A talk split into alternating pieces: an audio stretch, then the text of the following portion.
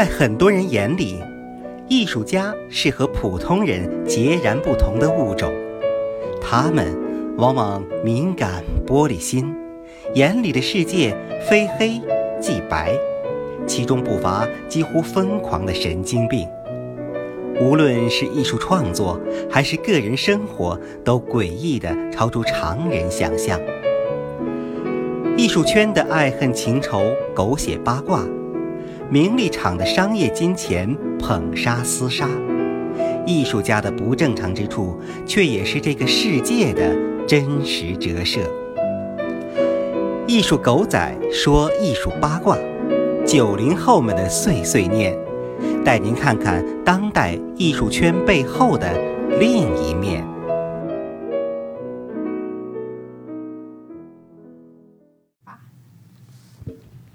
Hello，大家好，今天我们艺术狗仔跟大家聊一聊日本当代非常著名的一位艺术家啊奈良美智。然后今天我们对谈的小伙伴是毕业于 R Center 平面设计专业的 Lin。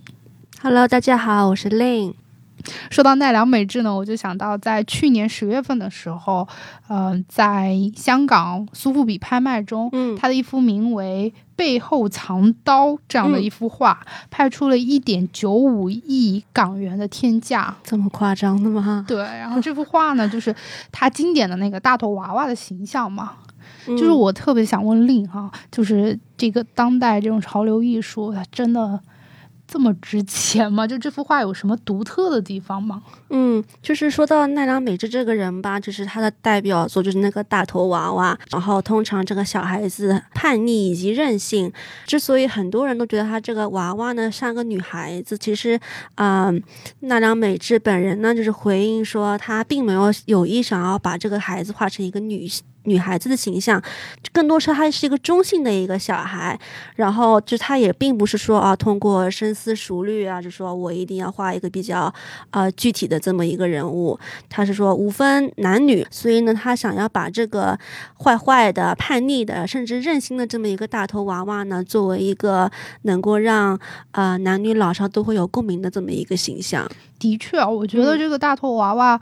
大家就算不知道圣奈良美智的创作，其实大很多人都看到过嘛。对，就算不了解，肯定也都知道有这么一个形象，非常的有名。我是觉得我看到他的时候，觉得也有一些淡淡的忧伤感，这是我最早的一个感觉。嗯，丧丧的。对，对，很丧。后来看多了呢，又会觉得有一些他早期的那些，就是画在那个小纸片上面的那种大头娃娃。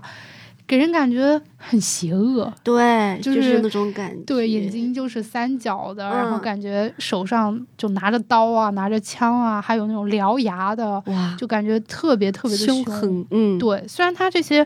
嗯形象很多不太一样，但是总归来讲还是一个就是大头娃娃的一个形象。嗯，然后就是跟身子就是不成比例，可能就是头大就是一个孩子的一个特征嘛。对，所以我会觉得。它兼具了邪恶、天真，还有你说的这个中性的这个特征，嗯，就是让人觉得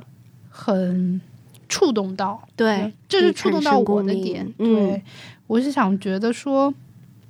背后藏刀这幅画，你觉得有什么特别的地方吗？嗯，就是据我所知，他并没有用很多的那些呃所谓的刀啊，然后那些那些凶器这种道具，然后取而代之的是一个很隐晦的这么一个呃这么一个呈现，就是说她一个小女孩，呃也不是小女孩了，一个娃娃站在这个画布中间，然后是一个空白的画布，她的我记得是她的右手放在了背后，所以背后藏刀，她这这个刀是没有没有画出来，没有画出来的，对，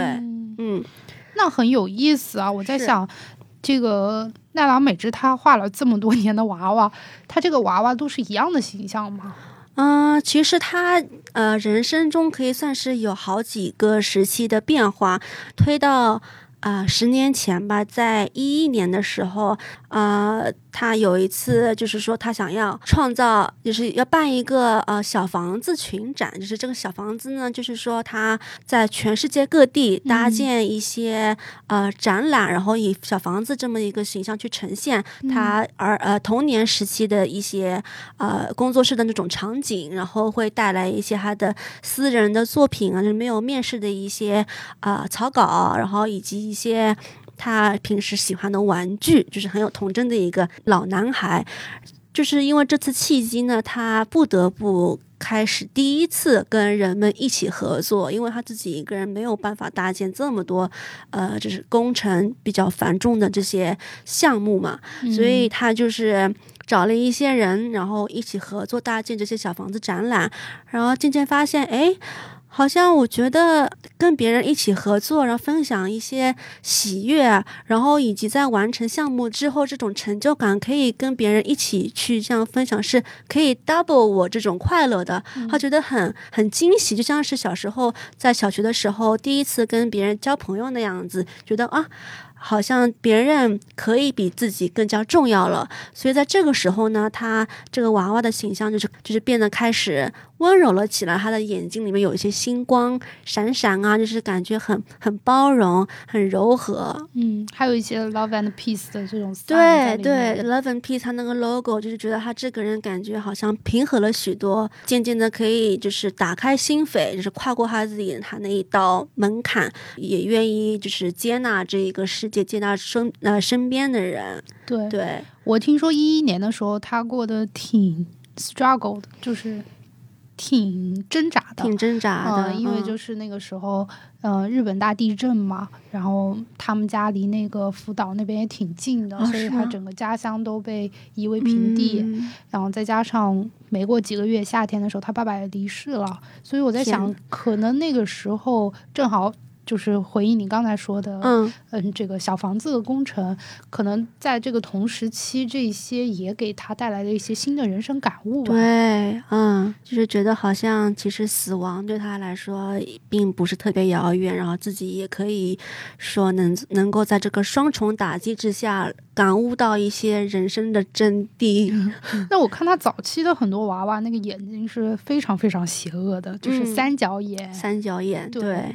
其实再往前推十年的话，也就是零零年，就是九十年代刚刚结束的时候呢，对他来说也是一个很重要的时刻，因为从零零年开始之后，他啊从德国留学回来。这一刻也有了一些明显的一些创作的改变，就他首先会用一些更大尺寸的呃画布去去创作，因为以前之前你也提到说他在一些很小的一些 A 四纸上去做一些绘画的那种涂鸦，随手涂鸦对，然后他也开始就是以那些珠光的呃色系去打底，作为这个小呃小孩子的这么一个画像的一个背景，布灵布灵的吗？对，就很好看。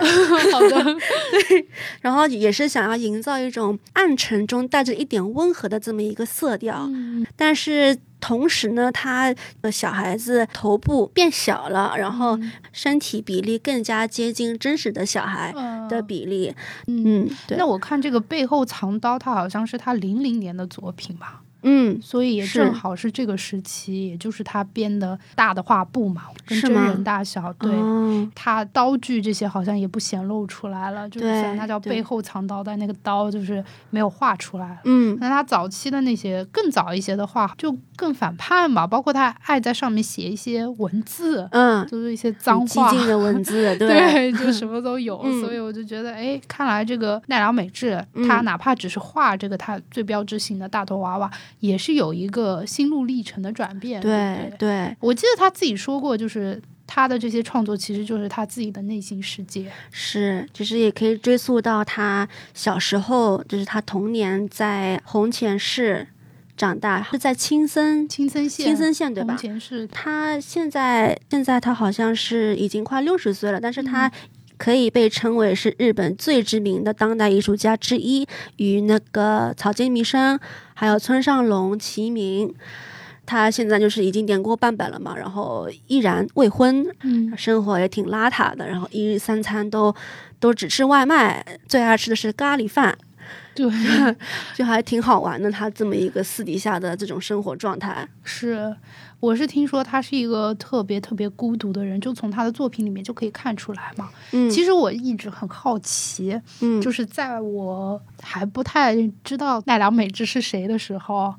我就一直以为她是个女的，就是我也是这么觉得。但是后来去看说，哎，怎么一个男孩子叫美智呢？后来才知道，因为他们爸妈在生他的时候，嗯就是已经有两个儿子了，而且他的两个哥哥都比他大很多，十多岁二。十多岁，对，嗯所以父母就特别想要一个女孩儿，那个时候给他取想要取的名字叫美智子。啊，是吗对，？结果生出来又是一个男孩儿，就想说，哎，得了得了，我就就敷衍了事，把子去了，我就叫美智吧。嗯所以他这个名字我也觉得挺有意思的，就还挺女性化的这样的一个名字。嗯，